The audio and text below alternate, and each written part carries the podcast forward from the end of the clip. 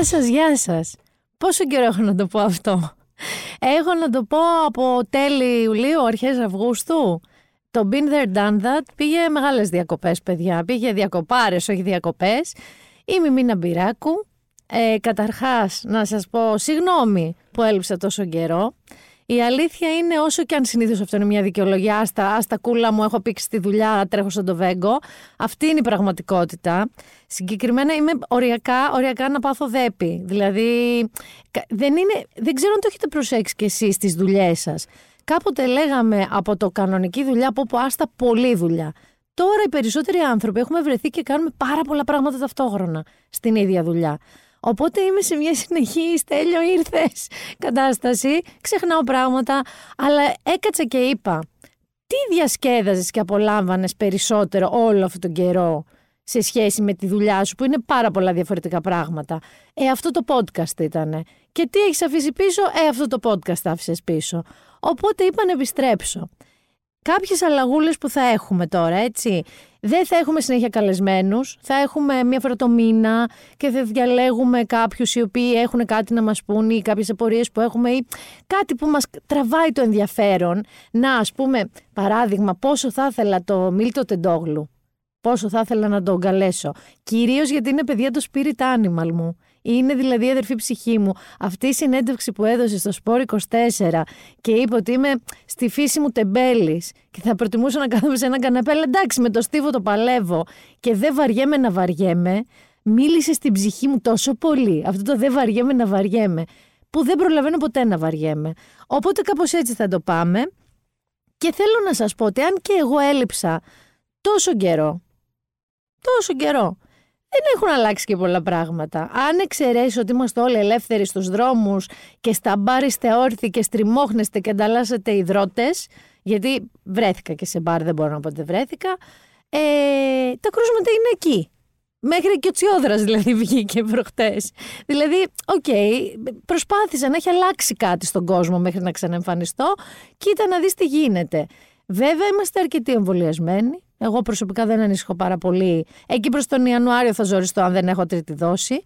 Έχει όμως ε, πλέον ε, οριστικοποιηθεί ρε παιδί μου η διάκριση των ανθρώπων και έχω βρεθεί και μπροστά σε περιστατικά που ας πούμε κάποιος ανεμβολίαστος ε, και χωρίς ε, πιστοποιητικό νόσης θέλει να μπει σε ένα μπαρ και φωνάζει στο κορίτσι στην υποδοχή δεν θα μου πεις εσύ ένα κοριτσάκι στην είσοδο του μπαρ τι μπορώ και τι δεν μπορώ να κάνω. Τέλος πάντων, τα δεδομένα που δεν είναι απόφαση του κάθε μαγαζάτορα, είναι του κράτους, είναι αυτά. Αν δεν έχεις εμβολιαστεί και δεν έχεις νοσήσει, δεν θα μπεις μέσα στο μπαρ να κάτσεις όρθιος. Θα κάτσεις έξω. Αυτό είναι το γεγονός. Αλλά, αλλά αυτό που έχω παρατηρήσει είναι. Υπάρχει μια καινούρια λέξη, Νίκο. Λέγεται ignorant.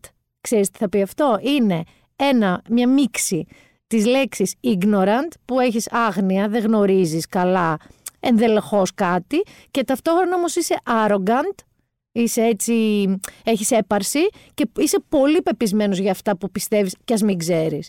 Αυτό λοιπόν που βλέπω είναι ότι πάρα πολύ το αντιεμβολιαστικό κίνημα, που και okay, δικαίωμα όλων των ανθρώπων, έχουν προωθεί όμως πάρα πολύ άσχημα και είναι λίγο ignorant. Δηλαδή, αρχίζουν και επικαλούνται κάτι γιατρούς από εδώ από εκεί.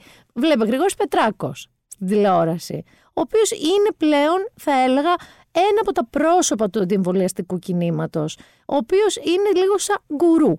Σαν να είναι, έχει ένα δικό του καλτ και έχει και πολλούς ε, ακόλουθους. Εγώ δεν πιστεύω ότι αυτοί που δεν θέλετε να εμβολιαστείτε θα πιστείτε. Οπότε ας αρκεστούμε στο να τηρούνται κάποιοι κανόνες για τους μεν και για τους δε. Στο βαθμό που γίνεται. Είπα όμως ένα ψέμα. Νίκο μου. Είπα ότι δεν άλλαξε και τίποτα σχεδόν από τότε που έχω να κάνω podcast. Άλλαξε όμως. Άλλαξε, άλλαξε, άλλαξε. Το βασικό είναι ότι εγώ σας άφησα στην Αθήνα. Ξέρετε, αυτό που έχουμε πει ότι άμα τη δεις από ψηλά είναι λίγο βηρητός, με όλους αυτούς τους ηλιακούς θερμοσύφωνε, τις μπουγάδες, τα δορυφορικά πιάτα, τις ταράτσες. Και γύρισα και παραλίγο σχεδόν να σας βρω Παρίσι. Εδώ. Και όχι Αθήνα. Δηλαδή, θα έρθω φυσικά στο δήμαρχό μας, στον κύριο Κώστα Μπακογιάννη. Ο οποίος ο οποίος ήρθε και μας είπε ότι θέλει να γίνει πανεπιστημίου βουλεβάρτο. Το οποίο βουλεβάρτο ακούγεται τραγικό στα ελληνικά. Είναι αυτό που λέμε στα γαλλικά boulevard ή στα αγγλικά boulevard. Και επειδή είμαι σπασίκλας, ούτε αυτό έχει αλλάξει, Ε, έκατσα και είδα γιατί λέμε Boulevard ή Boulevard και όχι Avenue, που επίσης είναι λεωφόρος, λέει το ένα, λεωφόρος και το άλλο. Το Boulevard λοιπόν ή Boulevard είναι αυτοί οι δρόμοι, κυρίως έτσι στο Παρίσι τους βρίσκουμε, αλλά και σε άλλες μεγάλες πόλεις, με τα δέντρα αριστερά-δεξιά. Με τα δέντρα. Είναι άλλη η λογική Avenue, είναι μια λεωφόρος, ξέρεις, με κτίρια, αυτοκίνητα, αυτό. Και σου λέει ο Κώστας Μπακογιάννης, τι λείπει από την Αθήνα; Αφού τον κάναμε το μεγάλο περίπατο, που ανάθεμα και δεν τον περπάτησε ένας άνθρωπος αυτόν τον περίπατο. Θα το κάνω βουλεβάρτο. Δηλαδή, πίζεις που πίζεις, γιατί η κίνηση είναι σε μνημειώδη, σε ρεκόρ. Πιστεύω ότι δεν έχει ξαναπάξει τέτοια κίνηση στην Αθήνα όσο αυτόν τον καιρό. Θα τους βάλω πλατάνια. Έρχεσαι όμως, ρε φίλε, στον Έλληνα, συγγνώμη για το φίλο, κύριε Μπακογιάννη, και λες σε έναν άνθρωπο που άμα του πεις πλάτανος γρήγορα, τι θα σου πει, πλατεία χωριού, γεροντάκι, ελληνικός καφές κτλ. Και του λες, θα σου γεμίσω πλατάνια του Πανεπιστημίου. Ε, αν εσύ, ας πούμε, το ζώναρ, δεν το κάνεις καφενείο, δεν βάλεις σαν μπρόπ δύο γέρους να παίζουν πρέφα, πώς θα συνδέσει ο Έλληνας τώρα τον πλάτανο με τον μπουλβάρ. Συν το ότι, συν το ότι, να πω και κάτι άλλο, γιατί επίσης πασίκλας. Οι πλάτανοι, διάβασα, ότι έχουν δύο χαρακτηριστικά που, να το πω κομψά, δεν τους κάνουν ρε παιδί μου και την ιδανική επιλογή φυτού. Όχι ότι οι Ουασιγκτονίε και αυτοί οι φίνικες που είχε ήταν, αλλά, αλλά οι πλάτανοι λέει ότι οι ρίζες τους γίνονται σχεδόν όσοι είναι και η, πάνω τους ε, διάμετρος. Δηλαδή όσο μεγάλος είναι ένας πλάτανος πάνω, τόσες ρίζες απλώνει κάτω. Σκέφτεσαι εσύ να περπατάς εκεί στην Πανεπιστημίου, στο πολυκατάστημα, να πάει να πάρεις την κρέμα σου και να σκάσει από κάτω από το πεζοδρόμιο ρίζα, σαν ταινία του Σιάμαλαν. Συν το ότι έχει δοκιμαστεί, λέει, στη Βαρκελόνη σε κάποιες γειτονιές, έχει χαμό από γύρι ο πλάτανος. Και θέλω να κάνω μία εισήγηση, σαν βαριά αλλεργικός άνθρωπος, που ζει με inhaler και αντισταμινικά. Αλήθεια σας το λέω κύριε Μπακογιάννη, μη μου το κάνετε κι αυτό. Ήδη δηλαδή έχω αλλεργίες περίπου 11 μήνες το χρόνο. Μη μου φέρτε και γύρι από τα πλατάνια, δηλαδή σας οικετεύω. Βέβαια, βέβαια.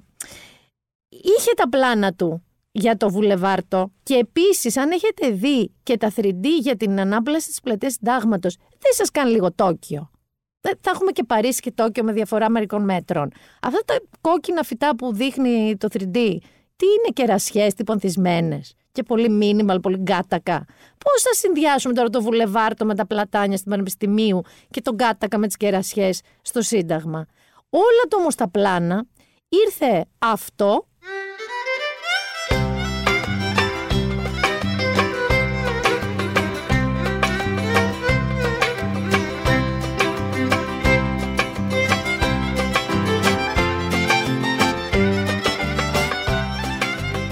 τα πήρε και του τα σήκωσε. Και δεν εννοώ αυτό φυσικά το, το νησιώτικο, εννοώ τον μπάλο, γιατί αυτό που μόλις ακούσατε είναι μπάλος. Και εννοώ την κακοκαιρία. Ήρθε λοιπόν η κακοκαιρία, η οποία έκλεισε λίγο βέβαια το μάτι και στο να γίνουμε παρισάκι, διότι έγινε το μοναστηράκι ποταμάκι, γέμισε λίγο και ο κυφισός, άρχισε και φούσκωνε. Δηλαδή πήγαμε να πάμε προς τα εκεί, αλλά μετά παιδιά πάθαμε Νταλάρα. Ποιος είδε βάρκα στο χελμό, στο μέτσο βαπόρι.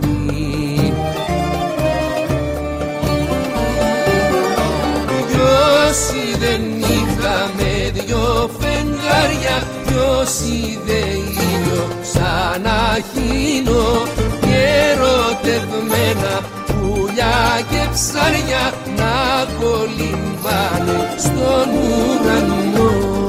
Και λέγοντας Νταλάρε, ενώ αυτό το καράβια στη στεριά, έτσι, γιατί είδαμε λεωφορείο να κολυμπάει κάτω εκεί από την, στην Ποσειδόνος, είδαμε λεωφορείο να βουλιάζει στο Χαλάνδρι, Είδαμε γενικά πάρα πολλά ακραία πράγματα. Εντάξει, έπεσε ένα φανταστικό μύριο τόνι νερού. Δεν διαφωνώ. Αλλά τώρα και εκεί κάτω από την καινούρια γέφυρα να κολυμπάει κοτζαμάν λεωφορείο, ε, δεν ήταν και εικόνα. Βέβαια, βέβαια, ε, λέγοντας για τα καράβια τώρα στη στεριά και εκεί που λέει ο κύριος Νταλάρας και αυτά που πετάνε τα ψάρια στον ουρανό. Απλά θα ήθελα εδώ να, να, να αναφερθώ λίγο στο ότι τα είδε κάποιος αυτά. Τα είδε ο Γιάννης Ζουγανέλης ο οποίος είπε ότι είχε πάει στο Άγιον Όρος και με έναν πνευματικό.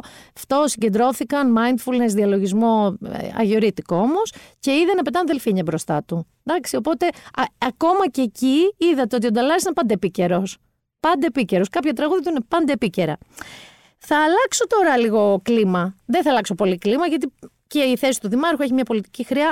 Αλλά ένα πράγμα άλλο που άλλαξε όσο έλειψα είναι το πολιτικό σκηνικό. Εντάξει. Δεν θα πω στο ότι έχει μπει ο κύριος Πλεύρης, Υπουργός Υγείας, το οποίο ανάθεμά μου από την ώρα που το άκουσα μέχρι τώρα που μιλάμε. Δεν, δεν μπορώ. Δηλαδή το λέω και με ξενίζω μόνη μου, τρομάζω μόνη μου που το λέω κάθε φορά. Θα αναφερθώ όμως στο κοινάλ. Γιατί εκεί είναι τώρα ο μεγάλος, ο τζόγος. Έχουμε εκλογές κοινάλ. Εσωτερικές, εσωκομματικές εκλογές για τον αρχηγό του κόμματος. Που θα το πάει στις εκλογές τις βουλευτικές της χώρας. Ξεκίνησε λίγο. Α, μεχ. Έτσι, λίγο σιγά τα δέντρα. Λίγο Εντάξει, ήταν η κυρία Φόφη γεννηματά. Εδώ θα κάνω μια τεράστια παρένθεση. Να πω πάρα πάρα πολύ περαστικά στη Φόφη γεννηματά διότι είχε ένα relapse με τον καρκίνο της και να βγει νικήτρια από αυτή την ιστορία. Το έχει ξανακάνει και θα το ξαναπετύχει.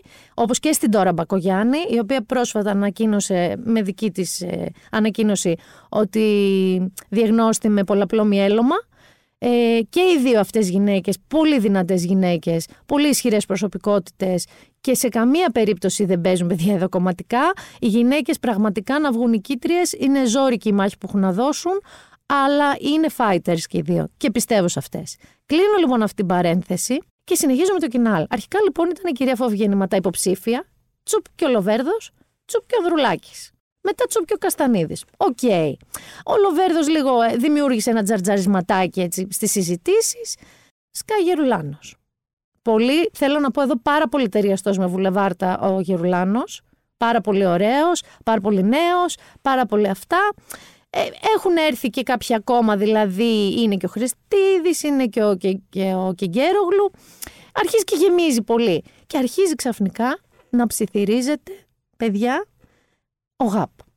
Στην αρχή ήταν μια φήμη. Ο ΓΑΠ, αυτός ο ΓΑΠ. Δίνουμε όλοι το παρόν την Κυριακή.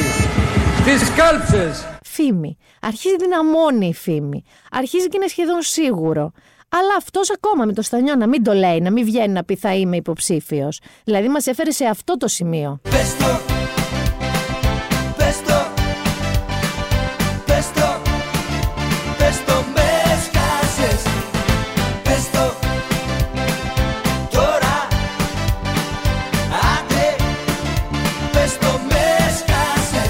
σκάσες. Και αφού μας έφερες σε αυτό το σημείο, το είπε.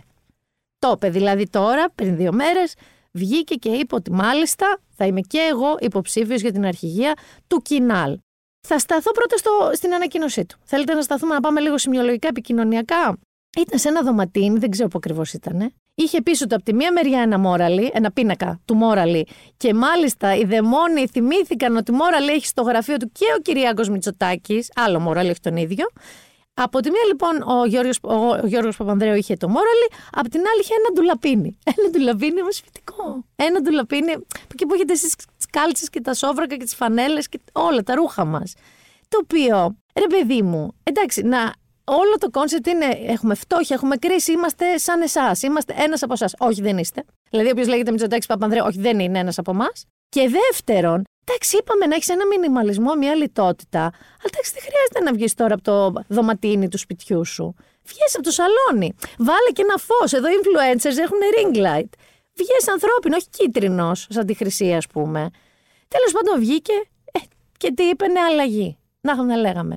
Ο Γερουλάνος λέει ότι αλλαγή είμαι εγώ, εσύ δηλαδή και όλοι εσείς.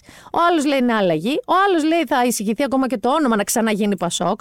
Και ο Γιώργος Παπανδρέου βέβαια είπε ότι ναι με νέα αλλαγή, αλλά να γυρίζουν στο παλιό, στο βαθύ Πασόκ. Αυτό που όλοι ξέραμε και αγαπήσαμε επί εποχές Αντρέα Παπανδρέου, Μπυρσίμ, παιδιών του Άρεος, τα θυμάστε, πλαστικά σημαίακια. Όσοι είστε κοντά στην ηλικία μου τα έχετε ζήσει και τα έχετε ζήσει αυτά. Τώρα, σε ό,τι αφορά το επικοινωνιακό, εγώ πραγματικά δεν καταλαβαίνω γιατί ο Γιώργος Παπανδρέου να θέλει να ξαναείνει αρχηγός του Πασόκ, που θα είναι νέο αλλά παλιό, και να βάλει τον εαυτό του και σε μια διαδικασία. Γιατί, παιδιά, αν είσαι ο Γιώργος Παπανδρέου που έχεις υπάρξει πρωθυπουργός της χώρας, δεν ρισκάρεις τώρα να πάει να χάσεις, ξέρω εγώ, από το Γερουλάνο. Έτσι δεν είναι. Δεν ξέρω κατά πόσο είναι έτσι έξυπνη και σοφή αυτή η σκέψη από τον Γιώργο Παπανδρέου. Νομίζω ότι μεγάλη μάχη θα δοθεί μεταξύ Γερουλάνου και Παπανδρέου πάντως εγώ. Και πιστεύω κιόλας ότι επειδή αυτή τη στιγμή τόσο από τη μερία του Κινάλ, όσο και ο Κυριακό Μητσοτάκης, όλοι έχουν αυτό το νέο fitness ότι έχουμε νέους ξαφνικά υποψηφίους και fit και γυμναστικές. Θα δούμε, ξέρετε, επικοινωνιακά τρικ φανταστικά. Βόλτες με λευκά ξεκούμπωτα πουκάμισα. Ο ένας θα τρέχει, ξέρω εγώ, θα κάνει trekking. Ο άλλος θα τον δούμε με ποδήλατα. Τον έχουμε δει τον έναν με ποδήλατα να πέφτει με την αλυσίδα, το θυμόμαστε όλο αυτό. Να κάνουν γενικά ξέρει πολύ αμερικανιά καμπάνια. Ο Αλέξης Τσίπρας μένει λίγο πίσω. Κύριε Τσίπρα, και εσείς πρέπει λίγο να μπείτε στο παιχνίδι του νέοι fit άνθρωποι ε, για την εξουσία της χώρας και των κομμάτων και το καθεξής.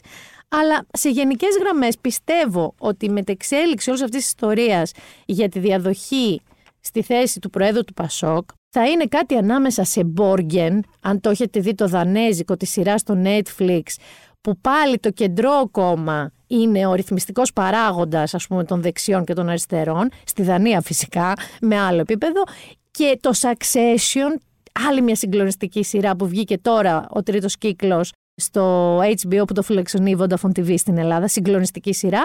Γενικά ρε παιδί μου, πολύ θα γίνει, θα γίνει σύριαλ αυτή η κατάσταση, της αλλαγής στο κάγκελο θα γίνει. Και Θέλω να επανέλθω λίγο στο περίπτωση της φόφης γεννηματά. Να σας πω εδώ ότι στα κορίτσια θα το πω, αλλά θα το πω και στα γόρια για τις γυναίκες της ζωής σας. Ειλικρινά, μην μην αμελείτε τον εαυτό σας. Θα το πω γιατί είμαστε ακόμα στον Οκτώβριο, που είναι ο μήνας πρόληψης για τον καρκίνο του μαστού. Θα φωνάζω, θα φωνάζω, θα φωνάξω να κλείσετε μαστογραφία, αν δεν έχετε κλείσει, να την τηρείτε βλαβικά κάθε χρόνο, γιατί αν κάτι σώζει, είναι η πρόληψη είναι η πρόληψη. Το βλέπουμε γύρω μας. Έχουμε όλε τέτοιες περιπτώσεις, όλε τέτοιες ιστορίες. Εμένα η δική μου την ερχόμενη Τρίτη. Κορίτσια, τώρα. Σκώστε το τηλεφωνάκι, κλείστε μας το γραφεία. Αυτό είναι από τα πράγματα που καλό είναι να μην αναβάλλετε. Θα περάσω για λίγο στο δικαστικό ρεπορτάζ. Διότι αυτή τη στιγμή έχουμε δει πολύ μεγάλες δίκες εν εξελίξη. Η μία είναι αυτή η συγκλονιστική ιστορία της Ιωάννας Παλιοσπύρου, η οποία είναι η ιστορία με το βιτριόλι. Η γυναίκα αυτή τη συνέβη κανονικά από το πουθενά κάτι συγκλονιστικό, δηλαδή με ξεπερνάει, όπως με ξεπερνάει ότι πωλείται το βιτριόλι ελεύθερα στις ποσότητες. Η γυναίκα αυτή άλλαξε η ζωή της για πάντα, ποτέ δεν θα είναι ίδια. Έχει να διασχίσει τεράστιο γολγοθά και ένα και δύο και τρεις. Και ενώ είναι να εξελίξει η δίκη και είναι η ίδια μια τρομερά δυνατή γυναίκα, τρομερά δυνατή γυναίκα, χτες ο εισαγγελέας της έδρας εισηγήθηκε να μην κατηγορηθεί η κατηγορουμένη η Έφηκα Καράντζουλα, ε, για βαριά σωματική βλάβη, αλλά για ανθρωποκτονία και μάλιστα με πιθανό δόλο και μάλιστα με σώαστα φρένα, με ηρεμία, με ψυχική ηρεμία. Το οποίο είναι δίκαιο, γιατί η πλευρά υπεράσπισης της Κακαράντζουλα έλεγε ότι όχι, ε, μήπως πάμε απλά για σωματική βλάβη. Λοιπόν, ο εισαγγελέας ηγήθηκε να μην γίνει αυτό. Η Ιωάννα Παλιοσπύρου εξέφρασε την ευγνωμοσύνη της και θεωρεί, όπως είπε, ότι η δικαιοσύνη μέχρι στιγμής κάνει άψογα τη δουλειά της.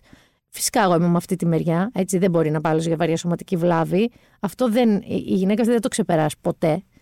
Και θα περάσω και σε μια δεύτερη ιστορία, η οποία ξεκίνησε. Η μία είναι εν εξελίξεις και έχει ήδη κάποιες εξελίξεις. Η άλλη δίκη μόλις ξεκίνησε. Μιλάω βέβαια για τη δίκη για το θάνατο και εγώ θα το πω δολοφονία του Ζακ Κωστόπουλου.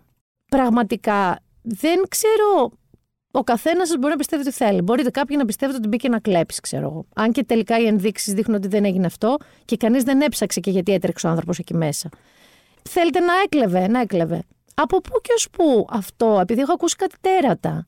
Ε, δηλαδή, θέλετε να παίρνει και ναρκωτικά, να παίρνε. Θέλετε να είναι και. Ό,τι, ό,τι μπορείτε να τα χειρότερα πείτε. Αυτό σας δικαιολογεί σα την εικόνα ενός λιντσαρίσματος live on camera, μέρα μεσημέρι στην Αθήνα. Δηλαδή, όλα τα χειρότερα που πιστεύετε, όσοι τα πιστεύετε.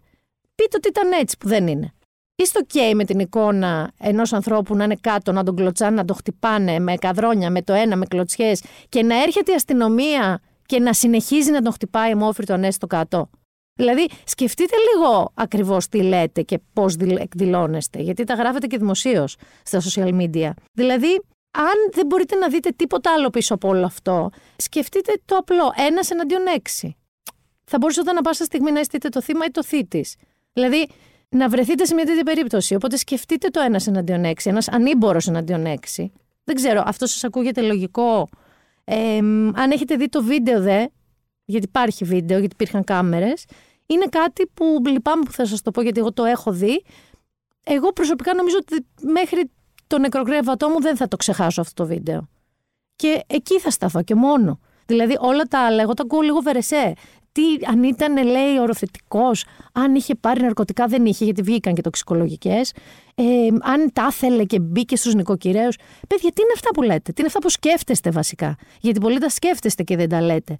Με συγκλώνησε ωστόσο, και αυτό οφείλω να το πω, η δήλωση της μαμάς του και του μπαμπά του. Ο μπαμπάς του συγκεκριμένα, θα σας τη διαβάσω, είπε ότι το παιδί μου δεν πήγε για να κλέψει, το είπα και στον ανακριτή. Κάθε μέρα φέρνουν τα λόγια αυτά στο μυαλό μου. Ο Ζαχαρίας αποδείχτηκε ότι δεν είχε μπει για να κλέψει. Είπα στην ανακριτή ότι αν ήθελαν θα μπορούσαν να κατεβάσουν το ρολό, να έρθει η αστυνομία, να τον συλλάβουν και να δικαστεί. Τι πιο απλό. Ο ανακριτής μου απάντησε ότι πολλά θα μπορούσαν να γίνουν, αλλά δεν έγιναν. Οι αστυνομικοί, συνεχίζω είναι ο μπαμπάς του Ζακοστόπουλου, είναι διπλά δολοφόνοι. Δεν έκαναν τίποτα. Έλεξαν το κινητό του παιδιού μου και όχι των κατηγορουμένων. Είχαν κάτω το παιδί μου με το κεφάλι του στα αίματα και τον κλώτσαγαν. Τους άφησαν να σκουπίζουν το πεζοδρόμιο, λίγο ακόμα και θα έβαζαν καινούρια τζαμαρία. Πού ακούστηκε αυτό; Πριν λίγους μήνες ένας σκότωσε ένα γατάκι και είναι μέσα, ενώ αυτή είναι έξω. Το παιδί μου ήταν ακτιβιστής. Έγραφε σε εφημερίδες, τα έβαζε με τους υπουργούς και τους παπάδες. Του έλεγα να προσέχει, χαμογελούσε και μου έλεγε πως έχω δίκιο και τώρα είμαι εδώ να ψάχνω άλλο δίκιο. Και καταλήγει ο μπαμπάς του Ζακοστόπουλου, πάω στο μνήμα του, του λέω: Χάθηκε να είσαι ληστής. Να σε πιάνανε, να δικαζόσουν σήμερα εδώ, να ήσουν όμως ζωντανός. Ε, νομίζω αυτό σας καλύπτει; Είστε OK; Γιατί μόνο αυτό είναι το ζητούμενο. Δεν είναι μια περίπτωση, έλα μωρέ ατυχία. Ήταν ένα λιντσάρισμα. Δεν κάνω δολοφονία, είναι λιντσάρισμα. Και κανείς μας δεν μπορεί να είναι OK με αυτό. Σας βάρινα. Πρέπει να τα λέμε όμως αυτά. Γιατί είναι καλό να παίρνουμε θέση σε κάποια πράγματα και ωραία είναι να γελάμε, αλλά ωραίο είναι και να σκεφτόμαστε. Το επόμενο το οποίο θέλω να θίξω έχει τα δύο. Έχει και λίγη σκέψη, αλλά κυρίως έχει γέλιο. Για να σας ελαφρύνω λίγο, θα σας πάω στην τέχνη. Η τέχνη δεν γαλινεύει την ψυχή. Τι γαλινεύει. Είδατε το άγαλμα της κάλα. Σας γαλήνευσε;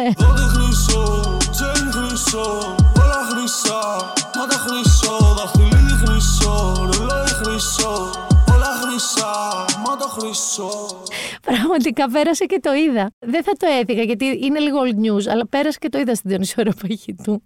Λοιπόν, εμ, τώρα, είναι το άγαλμα της κάλας. Βασικά δεν είναι της κάλας, είναι μιας άλλης κυρίας. Και αν η, η γλύπτρια, η κυρία Αφροδίτη Λίτη, που σίγουρα δεν είναι λιτή η κυρία Αφροδίτη Λίτη, ε, δεν το έλεγε ότι είναι κάλας, δεν είναι κάλας. Δηλαδή είναι επειδή το είπε και η γλύπτρια ότι είναι κάλας. Δεν είναι και ο C3PO, είναι C3PO το άγαλμα, Star Wars, για όσους το ξέρετε. Ε, θα μπορούσε να είναι η Έλληνα Παπαρίζου, θα μπορούσε να είναι, ή θα μπορούσε να είναι η κυρία Πατούλη, θα μπορούσε να είναι η κυρία Πατούλη. Ή θα μπορούσε να είναι απομεινάρη από τη διακόσμηση του σπιτιού της κυρίας Πατούλη και να είπε στη διακοσμήτρια τσακώ και μια κάλα και κάνει δώρο στη Διονυσόριο του. Δεν είναι ότι δεν μπορούμε να κρίνουμε την τέχνη. Φυσικά και μπορούμε. Και μπορεί να μην μας αρέσουν και αριστουργήματα. Να μου πεις τι βλάκια είναι αυτή η Τζοκόντα, γι' αυτό κάνουμε το χαμό. Γιατί μόνο Λίζα κάνουμε το χαμό. Είναι ένας τόσο δαπινακάκος με μια κυρία τάξη. Έχεις δικαίωμα. Αλλά τώρα σε μια χώρα με αυτή την ε, ιστορία στα αγάλματα, ή θα πας με μια λογική ένα άγαλμα να μοιάζει με τον άνθρωπο που υποτίθεται ότι επικονίζει και πήγαινε το βρε αγάπη μου και πιο λιτά. Τόσο, τόσο ωραία μαρμάρινα γάλματα. Δηλαδή γιατί τόση χρυσίλα, γιατί τόσο σάνιτα χρυσό. Ε, ή πήγαινε και κάνε μοντέρνα τέχνη. Κάνε ένα αφηρημένο άγαλμα που το εμπνεύστηκες από τη Μαρία Κάλλας, αλλά δεν δείχνει τη Μαρία Κάλλας. Τώρα έχουμε πετύχει ένα μπουζούκι στη Διονυσιορροπαγή του. Και συγγνώμη που θα το πω, δεν ξέρω, αν έστω και ένας από εσάς το ακούει, του άρεσε, είμαι πολύ open για συζήτηση. Και άστε με μένα να το λέω συντριπιό το άγαλμα. Επίσης, θα μείνω στην τέχνη. Έχουμε ελληνική συμμετοχή, δεν ξέρω αν το έχετε πάρει πρέφα, στο The Crown, τη σεζόν που θα δούμε. Και ποια λέτε ότι είναι, γιατί δεν είναι ο Γερουλάνος, όπως και ταιριάζει στο Βουλεβάρτο, θα ταιριάζει πάρα πολύ και στο Crown, αλλά δεν είναι ο κύριος Γερουλάνος. Είναι ο Σπύρος Μπιμπίλας είναι ο Σπύρος Μπιμπίλας, ο οποίος θα υποδυθεί το Γιάννη Λάτσι. Το να ήμουν στο Γιάννη Λάτσι. Και όπως έγραψε ένας φίλος μου στο Twitter και πραγματικά ξεκαρδίστηκα, λέει: Ο Ωνάσης έχει τη στέγη. Ο Νιάρχος έχει το ίδρυμα, ο Λάτσης έχει το Σπύρο Μπιμπίλα αυτή τη στιγμή. Φυσικά έχει κι άλλα, η οικογένεια Λάτσι, αστειευόμαστε. Ε, να περάσουμε όμως λίγο, ε, τώρα τέχνη δεν το λες, τέχνη λέμε τον κινηματογράφο, έτσι, έβδομη τέχνη. Την τηλεόραση πώς τη λέμε λες; Ναι, ελάτε να ακούσουμε λίγο κάτι, γιατί φέτος σίγουρα έχουμε περισσότερη τηλεόραση από όσοι μπορούμε να καταναλώσουμε και να αντέξουμε. Και θα έρθει και άνθρωπος κάποια στιγμή να το συζητήσουμε αυτό. Έτσι λοιπόν, αυτό τι έχει προκαλέσει; Έχει προκαλέσει μία μανία, ειδικά των εκπομπών, γιατί η μυθοπλασία είναι μυθοπλασία. Είναι ο σασμός, είναι η γη της ελιάς, είναι τα κομμάτια κεδράκι, είναι οι μέλισσες. Έχουν μια ιστορία ήδη έτοιμη. Τι να σου κάνουν όμως που έχουν 58 δισεκατομμύρια εκπομπές πρωινές, μεσοπρωινέ, μεσημεριανές, απογευματινές. Κάτι πρέπει να κάνουν. Πάμε να ακούσουμε μια μεγάλη στιγμή τηλεοπτικού σουρεαλισμού. Παιδιά, το νιώθω λίγο-λίγο να μου κάνει παιχνίδι. Αυτό θα σου το βάλω εδώ. Πιστεύω να είναι πονηρούλικα. Είναι λίγο πονηρούλικα και είναι λίγο τεράστια. Γιατί είναι τόσο μεγάλα; Από πού είναι αυτά και είναι τόσο μεγάλα; Είναι αφρικάνικα γιγάντια. Α, τα αφρικάνικα είναι τα μεγαλύτερα; Ναι. Ωραία. Λοιπόν, και τώρα τι γίνεται, εσύ πρέπει να κάτσεις να χαλαρώσεις. Πρέπει να αφήσεις τα σαλιγκάρια να σε περπατήσουν, να αφήσουν τις ιδιότητες ευεργετικές πάνω στο σώμα σου και στο πρόσωπό σου. Ήδη έχουν αφήσει εδώ τη Τα βλέμη, νιώθω, το τα βλέπεις. νιώθω. Κούκλα με το σαλιγκάρι πάνω σου. έχω Μετά να να σου με πω. δεις. Είναι πολύ δροσερά. Γλιστράνε. Όχι, παιδιά, είναι πάρα πολύ ωραία η εικόνα. Είναι Όπως ακούσατε λίγο μετά, γιατί η αρχή ήταν πάρα, πάρα πολύ πιπεράτη. Χριστέ μου, είπα πιπεράτη, μη μαμά μου κανονικά. Ε, είναι η κυρία Μαλέσκου, η οποία έχει δει και έχει αποδεί, γιατί, οκ, δεν τραβάει πολλή ιστορία. Δεν τραβάει και τον Big Brother ώστε να φέρνει α, ανθρώπους που φύγανε και κάπως να γίνεται ντόρος. Δεν έχει και Survivor. Τι έχει, αφρικανικά σαλιγκάρια. Στο πρόσωπό της. Να βολτάρουν. Όταν, παιδιά, σας μιλάω τώρα γιατί το είδα. Τα σαλιγκάρια αυτά είναι σαν γάτες. Δεν είναι απλά μεγάλα. Είναι γλίτσες σε μέγεθος γάτας ή τσιουάουα. Ήταν στη μούρη της όλα αυτά και πήγαιναν βόλτα. Δηλαδή, οκ. Και εγώ έχω κάτι μπαμπάτσικους γυμνοσάλιαγκες στον κήπο και δεν ξέρω και τι να τους κάνω και πώς θα τους ξεφορτωθώ. Άμα δεν ξέρω, κάποια άλλη εκπομπή θέλει να βάλει άλλα σαλιγκάρια, σας δίνω εγώ τους γυμνοσάλιαγκες. Δεν έχω κανένα πρόβλημα. Θα μείνω όμως στο σουρεαλισμό. Δεν θα πω πολλά για τηλεόραση. Έχουμε τόσο podcast μπροστά μας. Γιατί το γαριδάκι ξαναχτύπησε. Ο Τραμπ, ο Ντόναλτ. Τι, τι να κάνει αυτή η ψυχή, δεν λέτε; Ε, τι κάνει αυτή η ψυχή; Πρώτον, τον έχουν αποκλείσει από όλα τα social media πλέον, έτσι. Με το Καπιτόλιο, θυμάστε, που είπε παιδιά, ναι, ντου. Ντου στο Καπιτόλιο. Γιατί όχι ντου στο Καπιτόλιο. Και μετά είπε σιγά τώρα, εγώ επειδή το είπα. Ναι, βρε φίλε, είσαι ο πρόεδρος της Αμερικής και το είπες. Λοιπόν, σου λέει, δεν με δέχεται το Twitter, δεν με δέχεται το Facebook, με έδιωξε μέχρι και το YouTube. Θα κάνω δικό μου. Και βγάζει δική του social media πλατφόρμα με το όνομα κρατηθείτε, γιατί ηρωνία παμέγιστη, λέγεται Truth. Η social media πλατφόρμα λέγεται Truth Social. Και μαζί, να ξέρετε, βγάζει και μεγάλο ειδησιογραφικό site, ξαναμπαίνει σε αυτή την ενημέρωση, γιατί πλέον ούτε το Fox News δεν τον καλύπτει σε προπαγάνδα. Και μάλιστα αυτός βγήκε και είπε, γιατί έχει σημασία και η ορολογία του πώς θα το λέει και τι θα κάνει, γιατί ο ίδιος δήλωσε ότι εγώ δημιούργησα το Truth Social και την, τον όμιλο που έκανε με τα media για να σταθώ απέναντι στην τυραννία του Big Tech, εννοώντας τους μεγάλους παίχτες στα social media. Ζούμε, λέει, σε ένα χώρο που οι Ταλιμπάν έχουν μεγάλη παρουσία στο Twitter και ο αγαπημένος Αμερικανός πρόεδρος του πλανήτη τον έχουν εφημώσει. Οπότε έκανε το δικό του. Και μάλιστα είπε I am excited to send out my first truth on Truth Social very soon. Γιατί παιδιά αυτά που θα γράφονται μέσα στο Truth Social θα είναι αλήθειες μόνο. Ξέρετε, Quanon, ότι παίρνουν παιδάκια και τους πίνουν το αίμα ή τους κάνουν μεταγγίσεις. Αυτές οι αλήθειες του Τραμπ. Αν ενδιαφέρεστε, η beta εκδοχή του θα ανέβει τον Νοέμβριο, αλλά μόνο αν είστε invited μπορείτε να μπείτε εκεί και μετά θα το ανοίξει για όλο του κόσμου τους ψεκασμένους να μπουν στο Truth. Και κοροϊδεύοντας βέβαια τον Τραμπ, ο οποίος στο τέλος της μέρας κάνει και αυτός σε ένα social, να μείνουμε λίγο στο φίλο μας, τον Μάρκ. Το Μάρκ, το γνωστό, το Zuckerberg, με τα δικά του social. Δηλαδή με το Facebook, με το Instagram, με το WhatsApp. Αυτά δηλαδή τα social που λίγο καιρό πριν πέσαν όλα. Πέσαν όλα, όλα. Κλείσανε για ώρες, όχι για 10 λεπτά, για ώρες. Ακούγαμε influencers να πέφτουνε, ακούγαμε ουρλιαχτά από σπίτια. Όμως, επανήλθε και λέει ότι σκέφτεται να αλλάξει το όνομα του Facebook. Δεν θα γίνει ποτέ βέβαια αυτό. Αλλά, ξέρω εγώ, το πει, τι να σας πω, social media πλατφόρμα που ε, διασπείρει fake news, ε, δίνει τα, τα data των ε, χρηστών του όπου να είναι, παρεμβαίνει σε εκλογές σε ξένες χώρες και κυρίως social media πλατφόρμα που ο ιδιοκτήτης του κατάφερε να κλειδωθεί έξω από την επιχείρησή του και αυτός και τη τύπη του γιατί γι' αυτό έπεσε. Τώρα είναι πάρα πολύ μεγάλη αλληλουχία γιατί έκατσα και τη μελέτησα γιατί έπεσε το facebook και τα, αλλά στην πραγματικότητα αυτό που έγινε ότι κλειδώθηκε έξω από τη δουλειά του. και δεν υπήρχε τρόπος να μπει μέσα, γιατί ο μόνος τρόπος να του ανοίγανε ή να τους ανοίγανε στους ειδικούς ήταν από μέσα, που είχε κλειδωθεί και δεν μπορούσαν να μπουν. Αυτός λοιπόν, να ξέρετε, διαχειρίζεται τα προσωπικά σας δεδομένα. Και κάπως έτσι θα περάσω με τεχνολογία στις πω προτάσεις αυτού του podcast, του πρώτου podcast αυτής της σεζόν. Λοιπόν, είμαι ένας άνθρωπος ο οποίος όπως πολλοί από εσάς έχετε μάθει κάποια ξένη γλώσσα. Οι περισσότεροι τα αγγλικά τα έχουμε εξασκήσει πλέον πολύ, άρα τα μιλάμε. Εσύ τι δεύτερη γλώσσα έμαθες μικρός, γερμανικά, γαλλικά, ε, γαλλικά.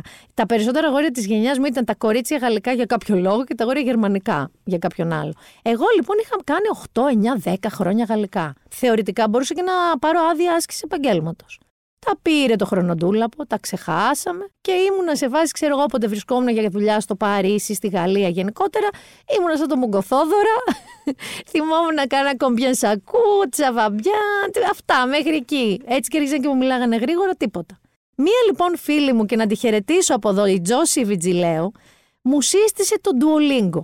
Το Duolingo είναι ένα app συγκλονιστικό το οποίο διαλέγεις είτε μια γλώσσα που ξέρεις και λες κάτι σκαμπάζω ή μια γλώσσα που δεν ξέρεις. Η επόμενη γλώσσα που θα μάθω είναι τα δανέζικα θέλω να σας πω. Παιδιά και στο που κάνεις σαν παιχνίδι τόσο πολύ και τόσο καλά και τόσο είναι σαν να παίζεις Candy Crush αλλά μαθαίνεις γαλλικά που πλέον Αφήστε με ελεύθερη στα βουλεβάρτα. Συνεννοούμε, ξέρω μέχρι πώ λέγεται και το γραμματόσημο. Τέμπρ. Δεν θα είμαι δηλαδή σαν αυτό. Κι φράπα la porte. Κι φράπα la porte. Άνοιξε μωρή, έφερα το Γάλλο. Κι φράπα la porte. Ο Γάλλος, παιδιά, ο Γάλλος. Σαν το κι φράπα la porte. Παιδιά, πόσο αστεία μερικά επεισόδια των απαράδεκτων ακόμα και τώρα. Πόσο λάθος μερικά άλλα, αλλά και πόσο αστεία. Λέγοντας αυτό, μου δίνω πάσα και περνάω σε μία πρώτη πρόταση για σειρά, η οποία έχει ανέβει στο Netflix και για εμένα είναι η μαμά όλων των κομικών σειρών των τελευταίων 30 ετών που βλέπουμε. Μιλάω για το Seinfeld. Όπως το Σοπράνος είναι η μαμά όλων των drama series με λίγο έτσι αστυνομικό και, αλλά και drama, dramatic σειρές, το Seinfeld είναι η μαμά όλων των κομικών. Δηλαδή, αν θυμάστε π.χ. το αστείο του Τσάντλερ, που είχε γνωρίσει μία και είχε ένα μεγάλο ρουθούνι και δεν μπορούσε να τη, να τη βλέπει γιατί δεν άντεχε το ρουθούνι της. Όλα αυτά είναι στο Σάινφελτ. Και θέλω να σας πω ότι έχει και ένα κομμάτι stand-up comedy στην αρχή κάθε επεισοδίου. Είναι τόσο επίκαιρα, ακριβώς γιατί ασχολείται με κοινωνική παρατήρηση στους ανθρώπους, που πραγματικά το καλύτερο δώρο που μπορείτε να κάνετε στον εαυτό σας, ακόμα και πριν κοιμηθείτε, είναι 20 λεπτά τα επεισόδια, να βάλετε και να δείτε όλο το Σάινφελτ. Αν θέλετε και κάτι πιο σκοτεινό και κάτι πιο δύσκολο και κάτι πιο mini series, γιατί πολλοί θέλετε, ξέρεις, 6 επεισόδια, 7, 8, 9 να τελειώνουμε. Είμαι λίγο κι εγώ σε αυτή τη σχολή πια. Και αν έχετε δει το καλαμαράκι, το κορεάτικο καλαμαράκι, παρένθεση. Εγώ είμαι πολύ φαν του hardcore και του κορεάτικου. Αλλά παιδιά, τώρα το Squid Game δεν ήταν πια και τόσο hardcore που έχετε σοκαριστεί όλοι. Δηλαδή, τι εννοώ, έχετε δει το Old Boy, που είναι φανταστική ταινία. Έχετε δει το Parasite που πήρε το Oscar. Ε, δεν είναι κάτι χειρότερο από αυτό. Είναι το, το concept ότι παίρνουν φτωχούς ανθρώπους πλούσιοι για να διασκεδάζουν και τους βάζουν να παίζουν παιδικά παιχνίδια και τελικά όποιος δεν κερδίζει δεν είναι ότι τον διώχνουν το παιχνίδι, τον καθαρίζουν με συνοπτικές διαδικασίες. OK, okay, είναι πολύ ενδιαφέρουσα σειρά, ειδικά αν είστε λίγο παρθένοι οργανισμοί σε αυτού του είδους τον κινηματογράφο, τη φιλοσοφία της Κορέας και της Ιαπωνίας. Επίσης το Alice in Borderland φοβερή Ιαπωνέζικη τέτοιου τύπου σειρά στο Netflix. Όμως θα σας πω να δείτε τον Καστανάνθρωπο, το Chestnut Man. Είναι ενός ε, σκανδιναβού συγγραφέα νουάρ, πώς είναι ο Τζο Νέσμπο και τέτοια λογική. Είναι καταπληκτικό και το βιβλίο, να και μία πρόταση για αυτό. Και είναι και καταπληκτική και σειρά. Είναι τόση όση, είναι δανέζικη, είναι σκοτεινή, μου κάνει, μου βγάζει λίγο vibe από True Detective σεζόν 1, για να καταλάβετε. Έχει τη σωστή δόση αρρωστήλας για τέτοια crime σειρά και γενικά είναι μια σειρά που θα την απολαύσετε πάρα πολύ αν θέλετε πάρτε και το βιβλίο. Και λέγοντας βιβλίο, περνάω στην ουσιαστική πρόταση σήμερα τις μέρες για το βιβλίο και να σας πω κάτι. Έχω συγκινηθεί για ένα πράγμα. Πολλοί από εσάς μου έχετε στείλει μηνύματα για το πότε θα ξαναβγεί το podcast. Να, πάρτε το το πρώτο για φέτος. Αλλά πάρα πολλοί μου έχετε πει ότι θέλετε να προτείνουμε βιβλία. Και ότι αυτό σας είχε λείψει και πιο πολύ. Δεν ξέρω τι λέει αυτό για όλο το άλλο podcast, αλλά Σήμερα λοιπόν έχω ένα πάρα πολύ ωραίο βιβλίο το οποίο το ξεκίνησα ήδη, μην φανταστείτε δύο μέρες, αλλά έχει πάρει πάρα πολύ καλές κριτικές και είναι, μου φαίνεται καταπληκτικά ενδιαφέρον. Είναι το Ολλανδέζικο σπίτι της Αν Πάτσετ. Είναι από τις εκδόσεις Δώμα που παιδιά μπράβο εκεί στο Δώμα. Είναι ένα και ένα τα βιβλία που βγάζετε και επιλέγετε. Είναι φιναλίστ για το βραβείο Pulitzer λογοτεχνίας του 2020 και bestseller στη λίστα των New York Times. Να σας πω λίγο την ιστορία του. Η Μέιβ και ο Ντάνι Κόνροϊ μεγαλώνουν στο Ολλανδέζικο σπίτι μια εντυπωσιακή έπαυλη στα περίχωρα της Φιλαδέλφειας. Μια μέρα η μητέρα τους φεύγει αναπάντεχα και λίγο καιρό αργότερα ο πατέρας τους φέρνει στο σπίτι μια καινούρια γυναίκα, την Άντρια. Ο ερχομός της θα σημάνει και το τέλος της παιδικής ηλικίας των δύο παιδιών. Χάνεται όμως κάτι το οποίο προσπαθείς μια ζωή να ξαναβρεις. Η Μέιβ και ο Ντάνι εξορίζονται από το Ολλανδέζικο σπίτι, αλλά για δεκαετίες παλεύουν να επιστρέψουν σε αυτό. Χτυπούν εις μάτιν την πόρτα του παρελθόντος, περιμένοντας να βρεθεί κάποιος να τους ανοίξει. Και κάπως έτσι αφήνουν τη ζωή να περάσει. Η Αν Πάτσετ, μία από τις ε, πιο διακεκριμένες παιδιά φωνές της σύγχρονης Αμερικανικής πεζογραφίας, λέει ότι η μοίρα μας είναι τα παιδικά μας χρόνια. Στο Ολλανδέζικο σπίτι, η συγγραφέας παραδίδει την ιστορία τριών γενιών μιας οικογένειας, καταθέτοντας ένα αλυσμόνητο ύμνο στην αδερφική αγάπη και τη δύναμη της συγχώρεσης. Είναι πραγματικά πάρα πολύ ωραίο βιβλίο. Να σας πω λίγο τι λένε και τι έχουν γράψει και κριτικές, γιατί παίζει και ένα ρόλο, έτσι. Οι New York Times είπαν ότι είναι ένα οικοδόμημα φτιαγμένο να αντέξει το χρόνο. Ε, Επίσης, είπαν όταν διαβάζαν Πάτσετ να περιμένεις θαύματα. Και ο Guardian είπε ότι όπως πάντα η Πάτσετ μας οδηγεί σε μια αλήθεια που θυμίζει πιο πολύ ζωή παρά λογοτεχνία. Εμένα αυτό μου άρεσε. Όλη η ροή μέχρι τώρα που έχω διαβάσει των χαρακτήρων και του βιβλίου είναι περισσότερο σαν να το βλέπεις παρά σαν να το διαβάζεις. Δεν μπορώ να σας το εξηγήσω αυτό. Δεν χρησιμοποιεί περιττές φιωριτούρες, λογοτεχνικές, υπερβολικό λυρισμό. Είναι σαν να βλέπεις αυτό που σου γράφει. Και αυτό, παιδιά, είναι για μένα είναι το αγαπημένο μου είδος βιβλίων. Ολλανδέζικο σπίτι, λοιπόν, Unpatched, εκδόσεις δώμα. Και ναι, μεν ξέρω ότι είναι το πρώτο επεισόδιο της νέας σεζόν του Been There Done That, αλλά θα τελειώσω με έναν αποχαιρετισμό σε έναν άνθρωπο που ενδεχομένως πολλοί από εσάς που ακούτε να τον, έχετε, να τον είχατε γνωρίσει, γιατί δυστυχώς μας άφησε. Ε, τον ξέρετε τον Αρχάγγελο. Νίκος, τον ήξερες τον Αρχάγγελο αυτό το μαγαζί στην Κίμωνος. Λοιπόν, ο Αρχάγγελος είναι ένα μαγαζί το οποίο αρχικά ήταν gay friendly και gay το έλεγες. Και σταδιακά άνοιξε πάρα πολύ το κοινό του. Άρχισε να πηγαίνει όλη η Αθήνα. Από 18χρονου hipsters μέχρι τον Αλέξη Κοστάλα, που γιόρτασε εκεί κάποια στιγμή τα γενέθλιά του και έτυχε να είμαι, μέχρι το Σωτήρι Κοντιζά, μέχρι εμένα, μέχρι φίλους, μέχρι πολύ κόσμο που ξέρω ή που γνώρισα εκεί και γίναμε φίλοι.